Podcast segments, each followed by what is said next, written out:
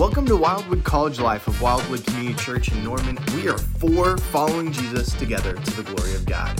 We meet on Sunday mornings at 9:45 for Bible teaching, breakfast, and fellowship, and would love to see you there this week. Follow us on Instagram at Wildwood College for more information. And with that, let's dive into this week's message. All right, so if you have your Bibles, go ahead and turn to Habakkuk 1. I know we are still getting settled and everything. All right. Well, we'll get started here. We are going to be talking about the book of Habakkuk over the next two weeks.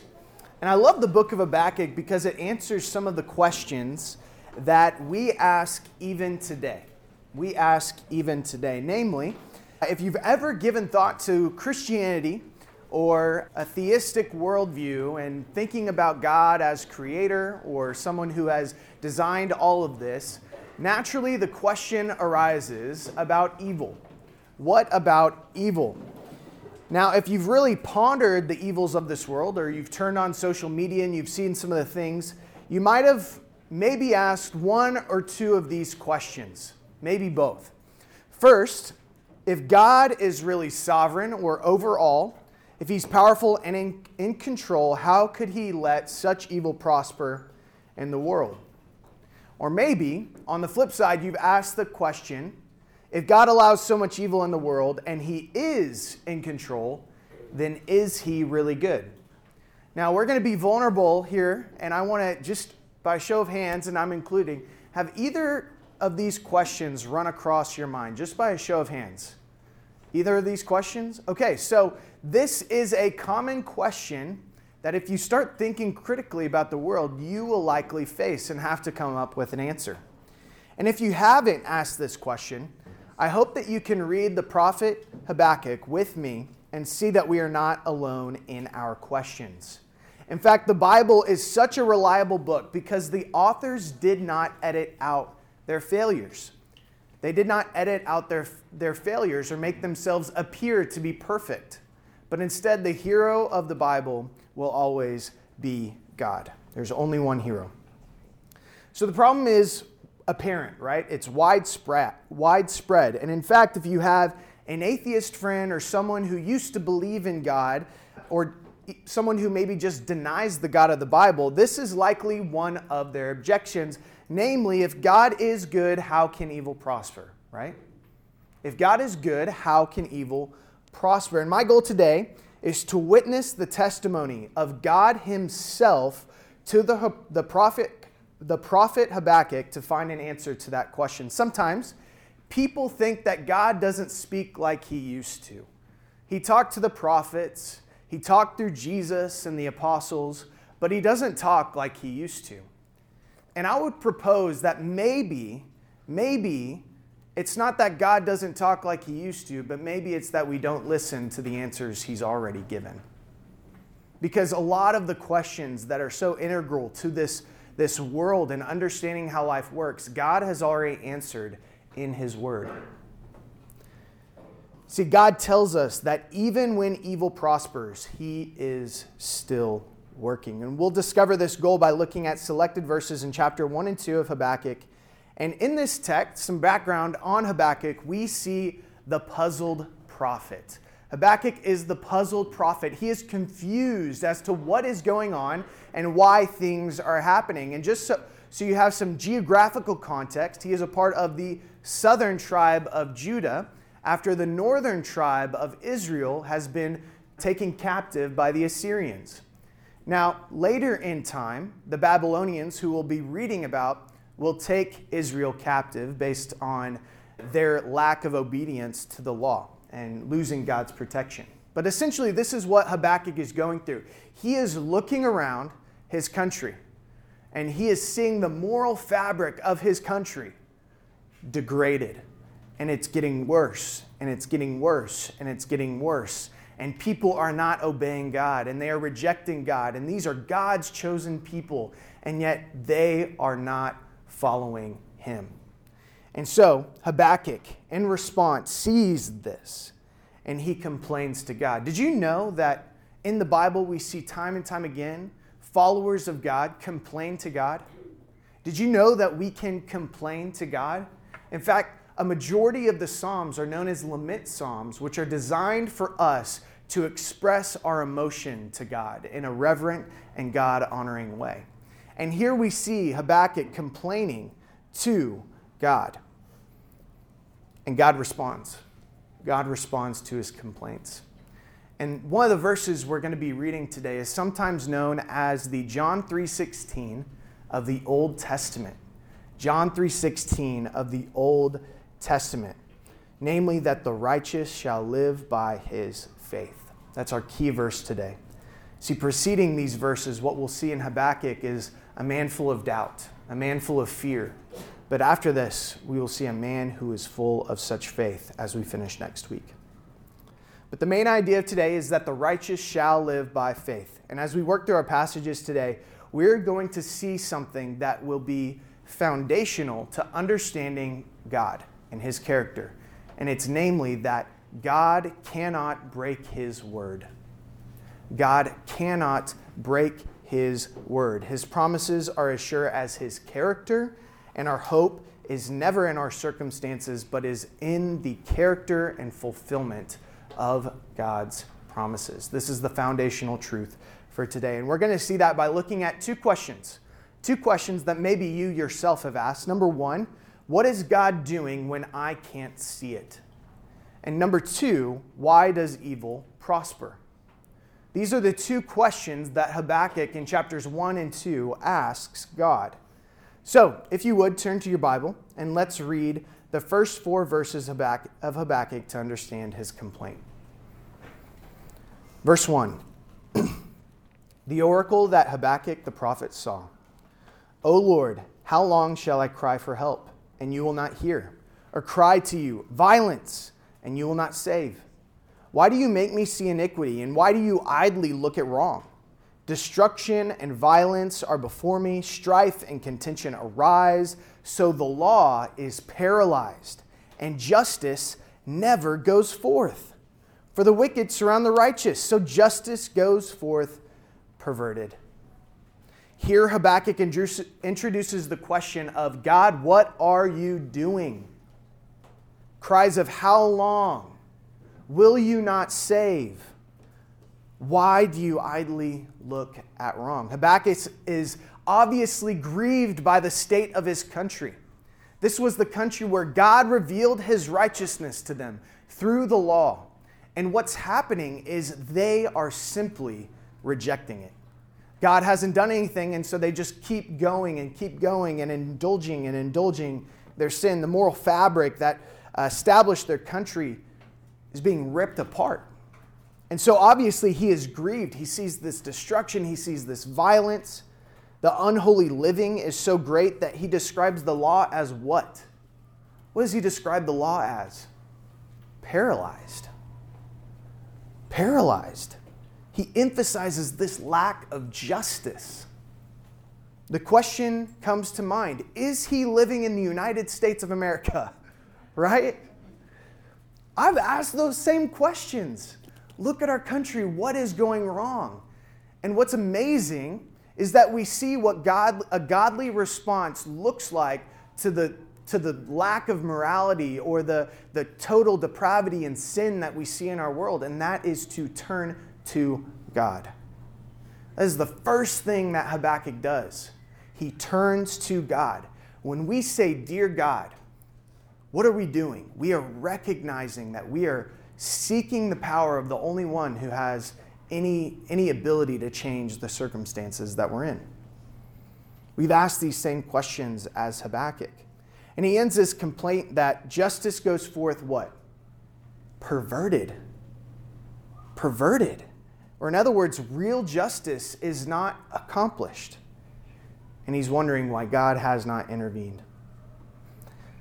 Now, if you look at the history of Israel in the Old Testament, it is one not of a cycle, but a downward spiral.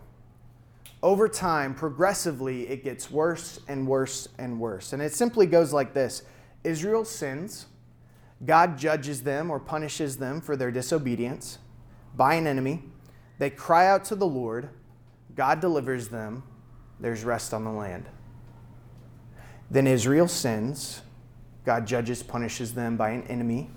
They cry out to the Lord, God delivers them, and then there's rest. And we see that cycle over and over and over and over again, revealing a state of humanity that on our own we do not choose the things of God. This particularly is the, the downward spiral that we see in the book of Judges, and we see similar, similarly what's going on in the book of Judges. And the key verse in that book is that in those days Israel had no king, and everyone did what was right in what? Their own eyes. Morality became subjective.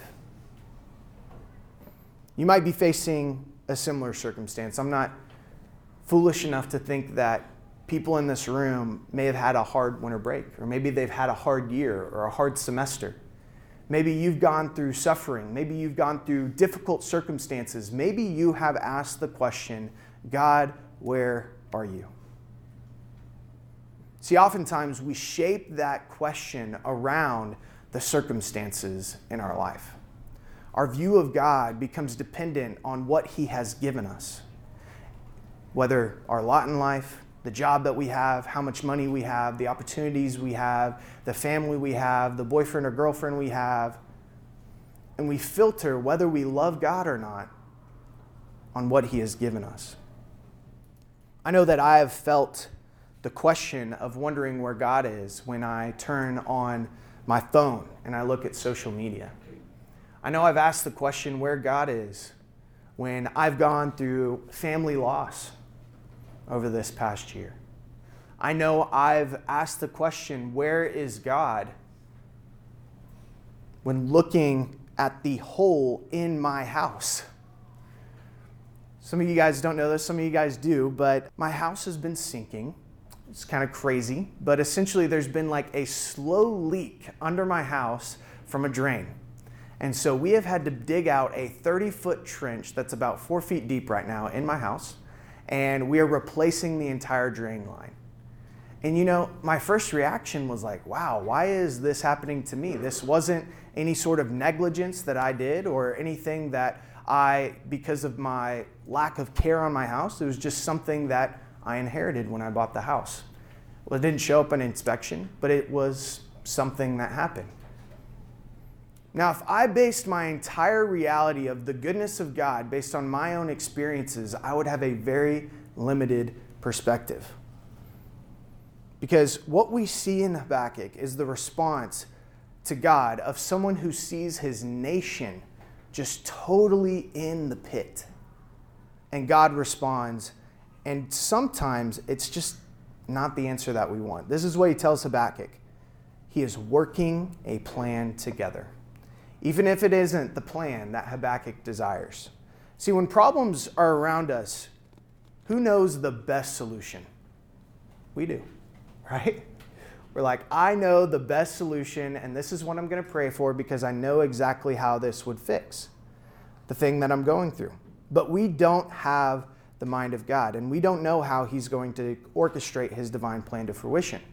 See, instead of intervening and stopping the evil in Judah, what God is going to do is He is going to let them be taken by the Chaldeans that we're going to read about in a second, the Babylonians.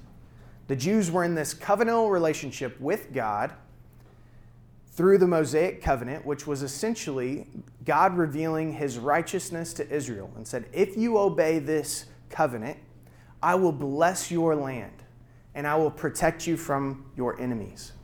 Well, they have rejected God's covenant. They are not obeying him. And so God will allow them to be taken captive by the Chaldeans.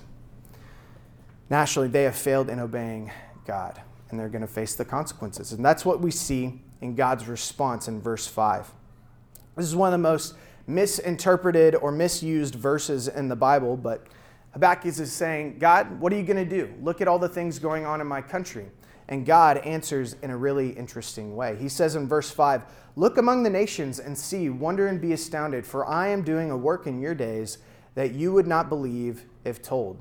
For behold, I am raising up the Chaldeans, that bitter and hasty nation, who march through the breadth of the earth to seize dwellings not their own. God tells Habakkuk the answer to the question he's been acting. God is in fact working and bringing his plan to completion, though it's not what Habakkuk desires.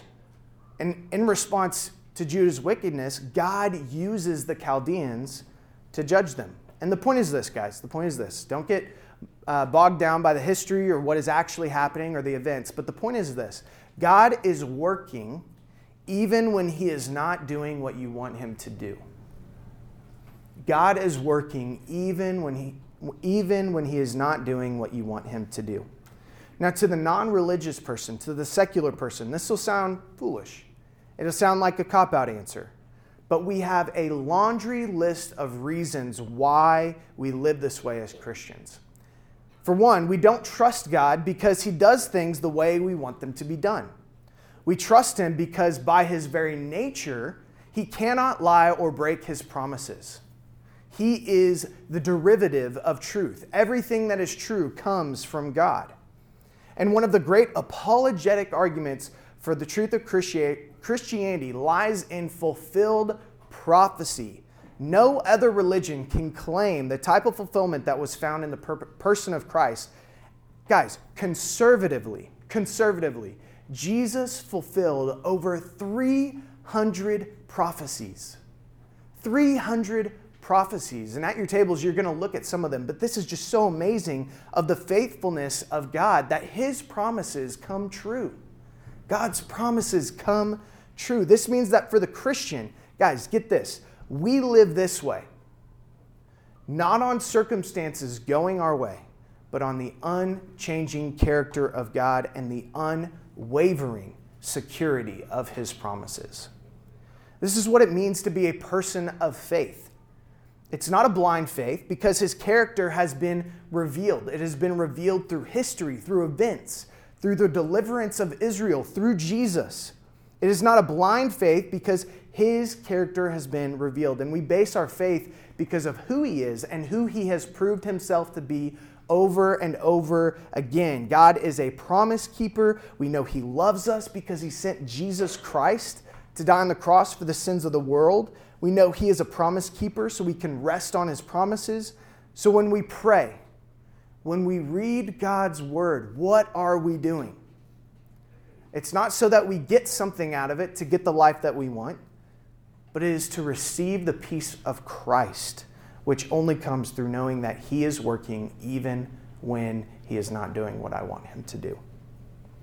We don't get our own personal Jesus in the sense that He's some type of genie that answers all of our wishes. He is working a plan to completion. Because it's been said that Christians don't live on expectations, they live on promises. That's because God fulfills his promises. He's fulfilled them before, and he will deliver them still. The hope is not in a people, it's not in a power, it's not in a position, it is in a person who's bringing all things to an end that will give him the most glory. So let's talk about this at our table. I'd like you to look at a few prophecies in Isaiah, Micah, Malachi, Zechariah, and just talk about how fulfilled prophecies show that God is a promise keeper. And then number one, just talk about it at your table. What maybe what you guys have gone through with this idea, maybe the struggles that you've shared. All right, guys, let's come back. Hope you had some good discussion we will have another time of discussion. Okay, so we've looked at Habakkuk's first complaint and we looked at God's response. Okay, uh, uh, Habakkuk looks at his, his nation. He says, Why is all this bad stuff happening in our country? Why aren't you intervening? And God says, I'm working, just not the way that you want. And there's two wagers we can make in this circumstance. There's two bets we can make. You have a secular perspective and you have a religious, theistic, or Christian perspective. And it's really what do you do with hard circumstances or evil things? For the secular person, there's no purpose, right? There is no reason and there is no hope other than something that I deem to be the way to fix it or the way in which that situation can be better, right?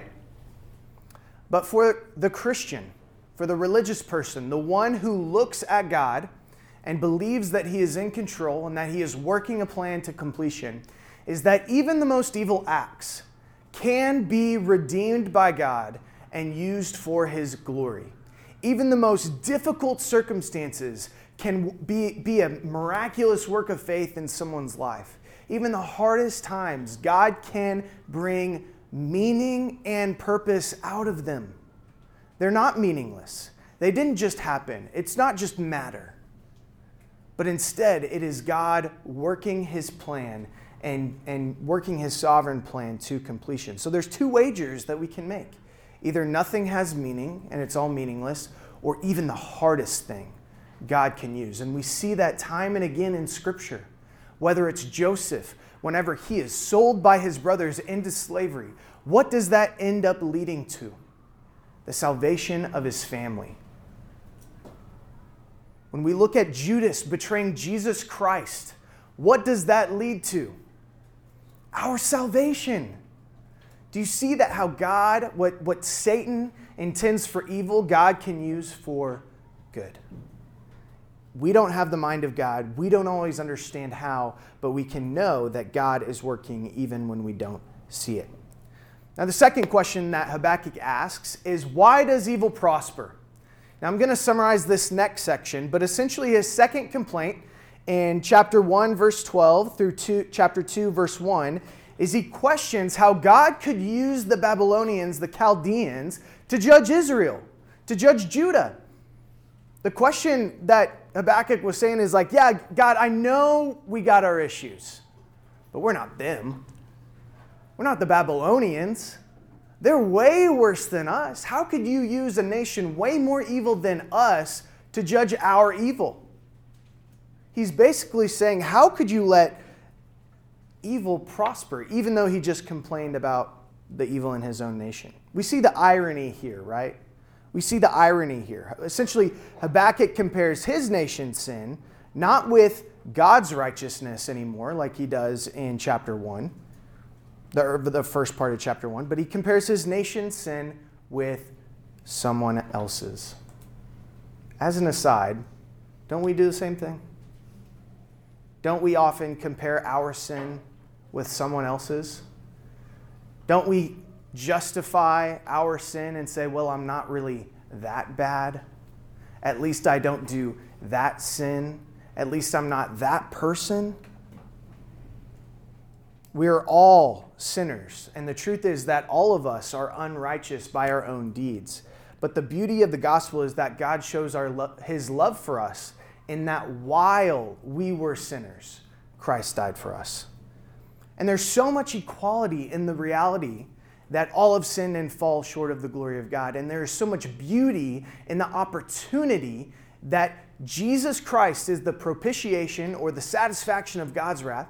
He is the propitiation for our sins, and not only ours only, but for the sins of the whole world. There's equality in our sinfulness, and there's beauty in the equality of our opportunity to, to trust in Christ. And anyone who hears the gospel, you have that choice to either accept or reject that forgiveness that Jesus offers. So, what is the response that the Lord gives to Habakkuk's cry of evil prospering? Well, God encourages Habakkuk that not only is he working, but Habakkuk, in the meantime, can live in a certain way. So, first, we're going to say, Habakkuk, this is how you should live. Also, in the second half, this is how I'm going to deal with the Chaldeans. He says in verse 2, chapter 2, And the Lord answered me, Write the vision, make it plain on tablets, so he may run who reads it.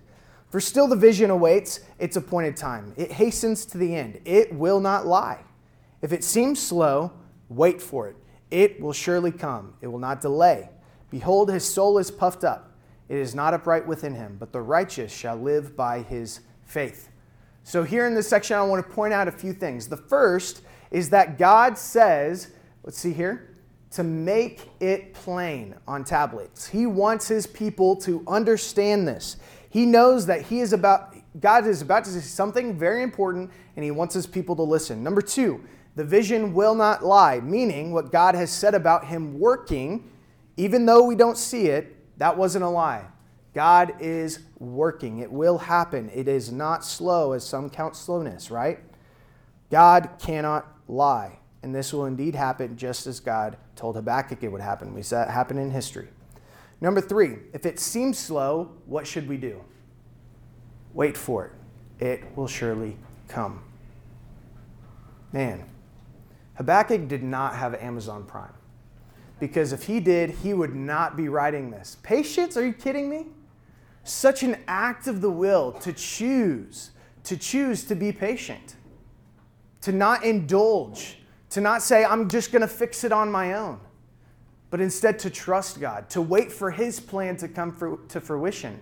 That can sometimes be hard for us, right? That can sometimes be hard for us to trust and be patient. But we can be patient how? Think, read the verse. How can we be patient? Number one, by believing that his promises are true, true. And number two, resting upon them. It is a disposition of the will to live by faith. That's the last thing I want to point out. Number four, how do we wait patiently? The righteous shall live by his or her faith. It's called the John 3:16 passage of the Old Testament because it truly is the right and only response to God and his redemptive work. Paul quotes this verse 3 times, one in Romans, one in Hebrews, and somewhere else. But essentially he is essentially talking about this is the fundamental aspect of the Christian faith. See, God desires for us to be people of faith, to trust in him. And this is the question that we have to consider today as we recognize and wrestle with these hard things is do we trust God despite the circumstances or is our trust dependent upon the circumstances? Do we trust God despite the circumstances or do we trust God dependent upon the circumstances? Right? One bases our trust on what He gives us, and one bases our trust on who He is and what He promises. But my expectation is not that all of you would never doubt God. That's just not a reality that I think is, is going to happen. So I want to encourage you when you do doubt God, what you should do. Because God is responding to doubtful Habakkuk with this response. In the meantime, while I'm working, live by faith. So that's my encouragement to you guys is to live by faith. And how do we do that? I think there's three ways that we can live by faith. Number 1 is reading and listening to the word of God. When we hear the voice of God, when we hear the voice of God, when we meditate on the voice of God, something happens because that's what Paul says in Romans 10. He says, faith comes from hearing, and hearing through what? the word of Christ. Faith comes from reading and hearing the word. Number two, prayer. Do we commune with God? Do we spend time speaking with Him? Do we spend time listening for His voice and His word? And lastly, communing with other believers. The best place to wrestle with your doubt is with other believers, not Google. If you can talk with other believers, if they can be patient with you, ask for patience as you wrestle with these doubts. That's the way we should do it because that's the way Habakkuk did it, that's the way David did it. And even Peter, when he doubted, what happened? He was restored back to the Lord. There was a relational component there. See, Tom Constable, he puts it this way what we can do. One abiding lesson of this book is that people of faith sometimes have trouble continuing to trust in God.